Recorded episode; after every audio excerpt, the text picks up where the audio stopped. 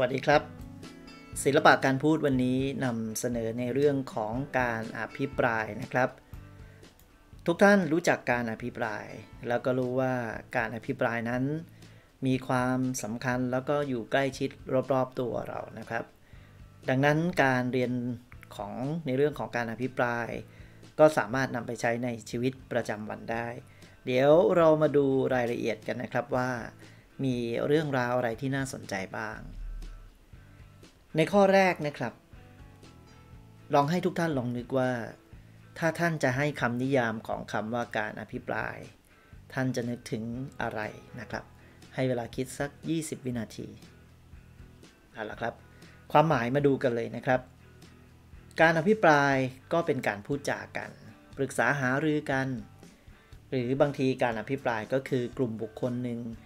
มาพูดจาร่วมกัน เพื่อแลกเปลี่ยนความคิด ทัศนคติ ขอโทษ ขออภัย ทัศนคติ หรือเพื่อพิจารณาในปัญหาใดปัญหาหนึ่ง แล้วก็หาข้อยุติหรือว่าข้อเสนอแนะร่วมกันนะครับ นี่คือความหมายของการอภิปราย ดังนั้นเรามาดูว่าเวลาเขาจัดการอภิปรายขึ้น ก็มีความมุ่งหมายของการอภิปรายนะครับ ข้อแรก เพื่อที่จะเสนอปัญหา หรือบางสิ่งบางอย่างที่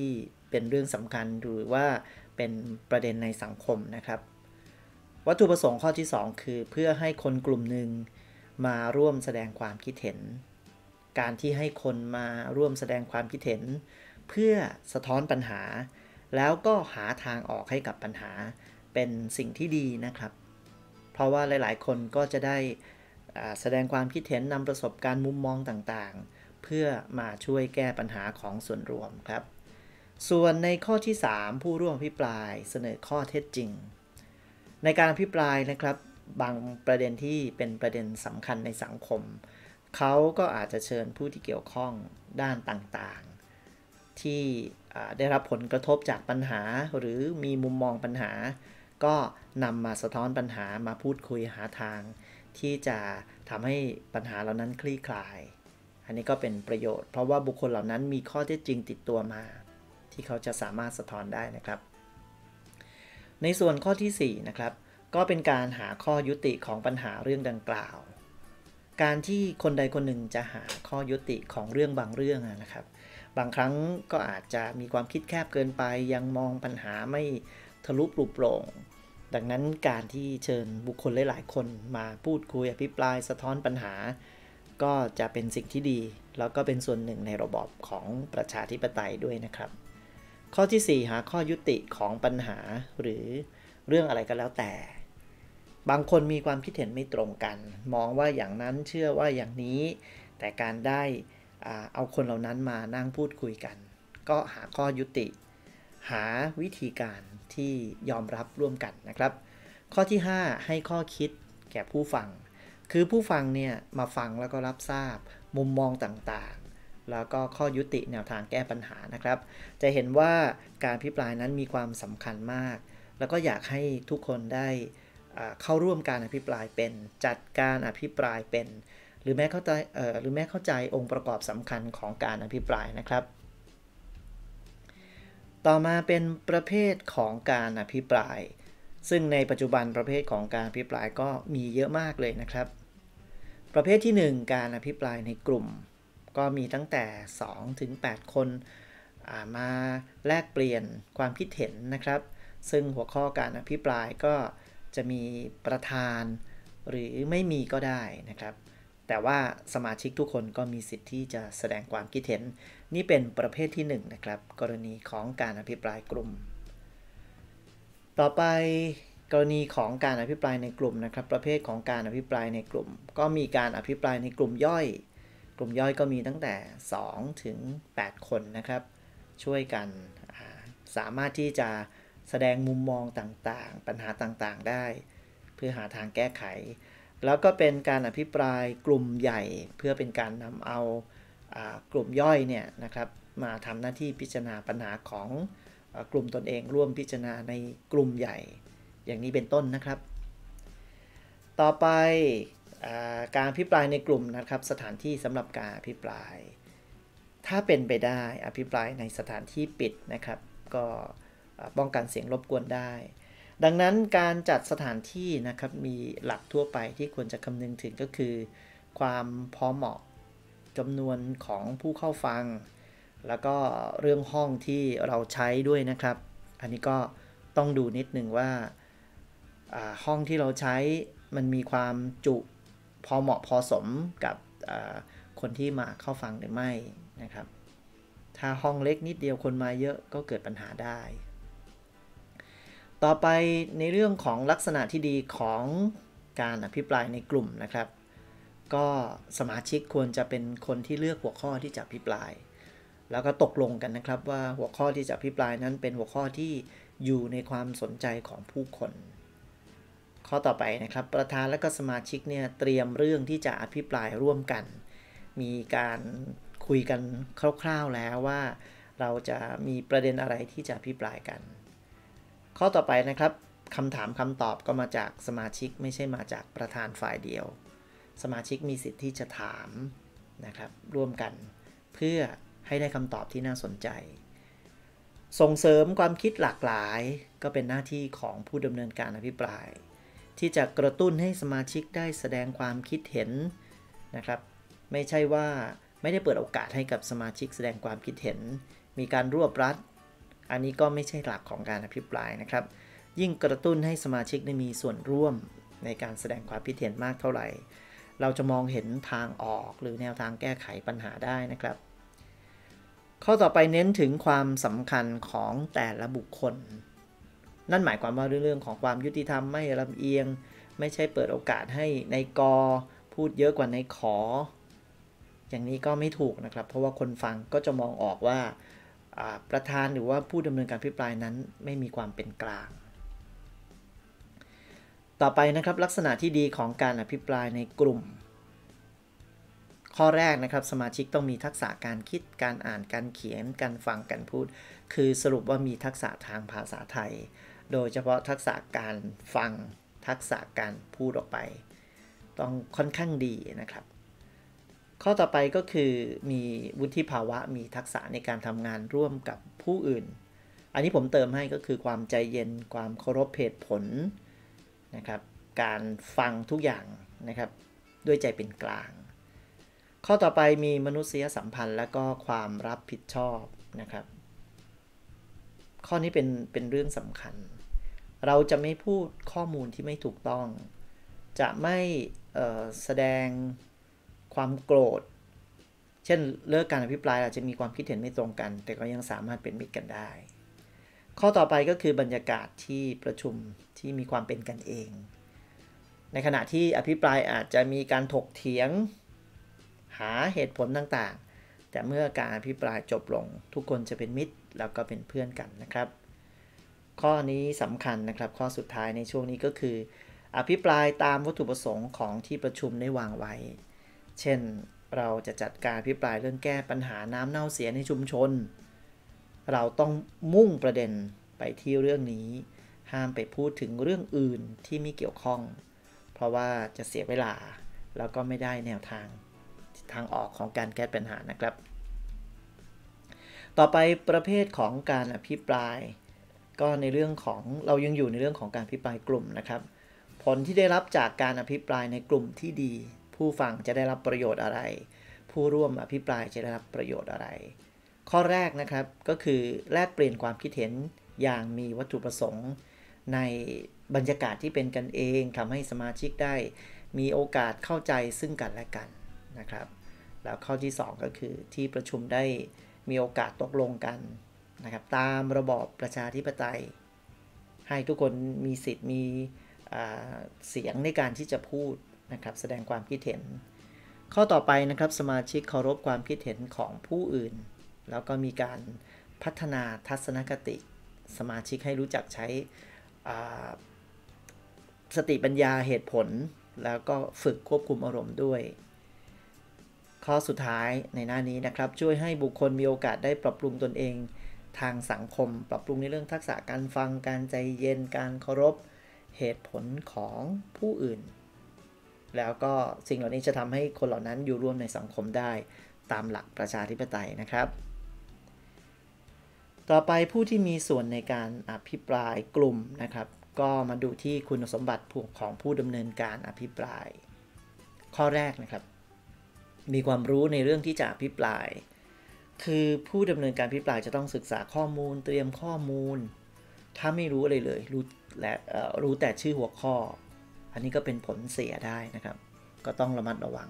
ทำกันบ้านเยอะๆ ศึกษาข้อมูลมาก่อน ความลื่นไหลก็จะมากขึ้น ในส่วนข้อที่2นะครับมีความรู้เกี่ยวกับผู้อภิปราย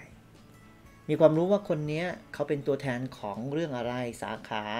หน่วยงานอะไรมีความเชี่ยวชาญอะไรนะครับ อันนี้จะดีมากเวลาตั้งคำถามก็จะได้ตรงประเด็น ข้อที่ 3 ก็คือมีวาทศิลป์วาทศิลป์ในการที่จะกระตุ้นให้ผู้ร่วมพิปรายได้พูดมากขึ้น มีวัฒศิลป์ในการที่จะรักษาเวลาให้กับคนที่พูดเกินเวลา สรุปประเด็นได้ สามารถจูงใจผู้ฟังให้อยู่กับการอภิปรายได้ดี อันนี้ก็เป็นวาทศิลป์ ฟังแล้วสบายใจมีความเป็นมิตรนะครับข้อที่ 4 มีบุคลิกภาพดี มีวิธีการพูดการออกเสียง การนั่งการยิ้มที่สามารถตรึงคนดูได้ ก็จะช่วยให้การอภิปรายสำเร็จนะครับ ข้อที่ 5 นี้สำคัญมาก รู้จักวางตัวเป็นกลาง เป็นกลางในที่นี้คือ เช่น ยกตัวอย่างเรื่องของเวลา พยายามแบ่งเวลาให้แต่ละคนพูดในจำนวนเวลาที่พอๆกัน ไม่มีการตัดบทคนบางคนที่พูดไม่ถูกใจหรือเราไม่เห็นด้วยนะครับ ก็วางตัวเป็นกลางดีที่สุด แล้วผู้ชมก็จะชื่นชมว่าผู้ดำเนินการพิปรายนั้น วางตัวเป็นกลางสามารถแก้ปัญหาเฉพาะหน้าได้ ก็เป็นงานที่ค่อนข้างยากทีเดียวนะครับ ข้อที่ 6 รู้จักการดำเนินการอภิปราย ข้อนี้สำคัญมากคือคือต้องไปศึกษาว่าขั้นตอนแรกนะครับ ตั้งแต่อารัมพบท ตั้งแต่กล่าวแนะนำผู้อภิปรายแล้วก็ขั้นตอนต่างๆ จะตั้งคำถามไปถึงใครอะไรยังไง เรื่องนี้ก็ต้องไปศึกษานะครับ เพราะว่าผู้ดำเนินการอภิปรายมีบทบาทสำคัญมากต่อการอภิปรายนะครับ ต่อไปผู้ที่มีส่วนในการอภิปรายกลุ่มนะครับ หน้าที่ของผู้ดำเนินการอภิปรายนะครับ ก็ทำหน้าที่เป็นผู้นำการอภิปราย แล้วก็ข้อ 2 มีการแนะนำผู้อภิปรายแต่ละคนสั้นๆ อาจจะนำตำแหน่งหน้าที่แล้วก็ชื่อนะครับ กล่าวนำประเด็นที่จะอภิปรายมีการเกริ่นนำสักนิดหนึ่ง สมมติว่าวันนี้จะอภิปรายในเรื่องปัญหาน้ำเน่าเสีย ในคลอง 8 ลังสิตสมมตินะครับ ก็คงจะต้องมีการเกริ่น เอาข่าวหนังสือพิมพ์ เอาเหตุการณ์สำคัญที่กล่าวถึงน้ำเน่าเหล่านี้ เพื่อมาหาทางออกว่า ตกลงน้ำเน่าเสียเนี่ยเกิดจากอะไรนะครับ ต่อไปข้อที่ 4 เชิญผู้อภิปรายแต่ละคนแสดงความคิดเห็น ผมสังเกตดูนะครับ ถ้าบางคนไม่ได้เตรียมการ ก็จะใช้คำพูดที่บอกว่า ขอเชิญผู้อภิปรายคนที่ 1 พูด อันนี้ยังไม่ใช่ เราจะต้องตั้งคำถาม สมมติว่าคนนี้เป็นตัวแทนของเทศบาล เราก็คงจะตั้งคำถามอะไรที่เกี่ยวข้องบทบาทหน้าที่ของเทศบาลในการดูแลไม่ให้น้ำเน่าเสียนะครับ ข้อที่ 5 เมื่อการพิปรายสิ้นสุดลงเนี่ยก็คงจะต้องเปิดโอกาสให้ผู้พิปรายคนอื่นซักถาม คือในกรณีที่การพิปรายจบลงเรียบร้อยแล้ว ก็เราก็ต้องทราบว่าขั้นตอนต่อไปก็คือให้ผู้ฟังได้มีส่วนร่วมมีส่วนถามกับ ผู้ที่ดำเนินการอภิปรายอยู่นะครับ อันนี้เป็นหน้าที่สำคัญ แล้วก็ต้องเลือกคนที่มีปฏิพานไหวพริบดี แก้ปัญหาเฉพาะหน้าได้ พูดเก่งนะครับ สามารถทำให้การอภิปรายสะดวกลื่นไหล แล้วก็เป็นที่ประทับใจของผู้ฟังครับ ต่อไปผู้ที่มีส่วนร่วมในการอภิปรายก็คือคุณสมบัติของผู้อภิปราย คราวนี้เราจะคัดเลือกผู้อภิปราย เราก็ต้องดูข้อที่ 1 เป็นผู้ที่มีความสนใจหรือว่ารู้เรื่องที่จะพิปรายนะครับ ก็คือสมมุติว่าคนนี้ทำงานเทศบาล ดูแลเกี่ยวกับเรื่องของสิ่งแวดล้อมของชุมชน อย่างนี้เชิญมาได้เลย เพราะว่าเขาจะรู้เรื่องน้ำเน่าอากาศเป็นพิษ ควันพิษเรื่องราวต่างๆ ที่เกี่ยวกับสิ่งแวดล้อมนะครับ ข้อที่ 2 ต้องพูดด้วยเหตุผล เวลาพูดต้องไม่ซ้ำซากไม่ไม่ใช่ประเด็นนิดเดียวเราก็วนไปวนมาขยายตัวอย่างอะไรเงี้ยครับ อันนี้ก็ต้องพูดคุยกันนอกรอบ ว่าผู้ได้ผู้อภิปรายได้รับหัวข้อนี้นะครับ ต่อไปจะทำยังไงต่อนะครับ ข้อที่ 3 รักษาเวลาของการพูดโดยเคร่งครัด อาจจะชี้แจงให้กับผู้อภิปรายได้ทราบนะครับว่า แต่ละท่านมีเวลาประมาณกี่นาที อาจจะยกตัวอย่างเช่นถ้ามีเวลาคนละคนละ 5 นาที ถ้าจบก็จบประมาณสัก 4 นาที ครึ่งก็ได้ จบก่อนสักนิดหนึ่งก็ไม่เป็นไร หรือถ้าจบช้าก็ประมาณ 5 นาที ไม่เกินห้านาที 6 นาทีก็น่าจะพอแล้วนะครับ ต่อไปเป็นการอภิปรายในที่ประชุมนะครับ ก็เป็นการอภิปรายที่กำหนดวัตถุประสงค์ไว้แน่นอนสำหรับหาข้อยุติ เรื่องใดเรื่องหนึ่งนะครับ ก็มีนิยมนะครับการจัดโต๊ะที่เป็นรูปวงกลมมีประธานในการอภิปราย แล้วก็มีการคัดเลือกผู้ที่จะผู้ที่มีความรู้ความเข้าใจในเรื่องนี้ประมาณ 2-5 คนนะครับ อันนี้หลาย ๆ คนก็คุ้นเคยอยู่แล้ว ต่อไปนะครับ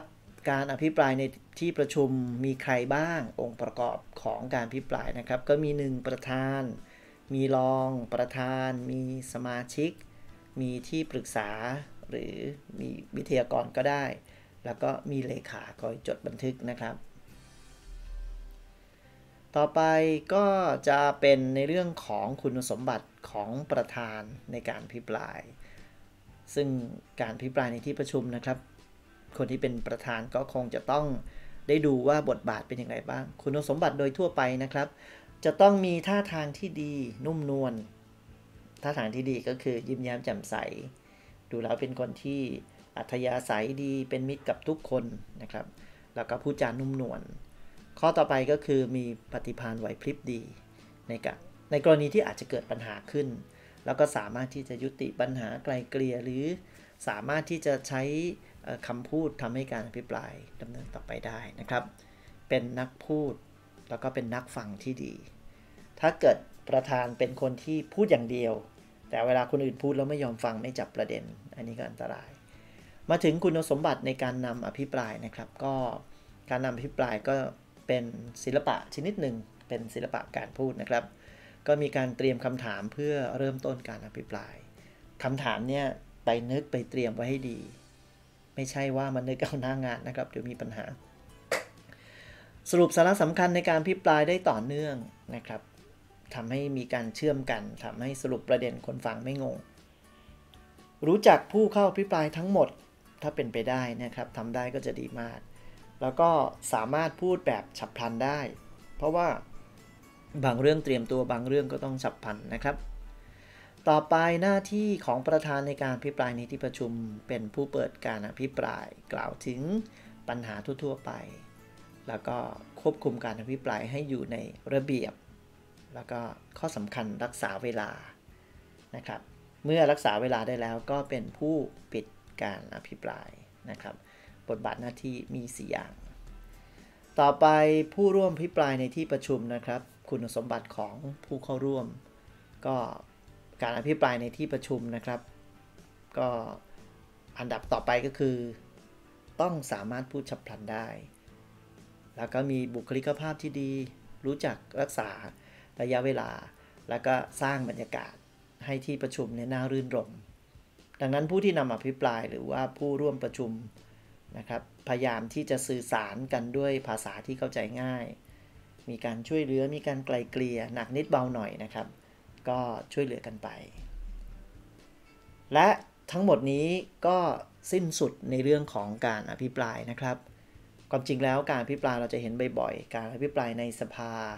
การอภิปรายที่จัดโดยองค์กรทางการศึกษา หรือหน่วยงานเอกชน เพื่อหาคำตอบเรื่องใดเรื่องหนึ่ง ซึ่งสิ่งเหล่านี้การอภิปรายต้องให้ทุกคนได้ศึกษาเรียนรู้ เพราะว่าสิ่งเหล่านี้อาจจะเข้าไปเกี่ยวข้องกับชีวิตของเรา ในการทำงานในการเรียนหนังสือ หรือแม้กระทั่งเห็นผู้อื่น ในการอภิปรายนะครับ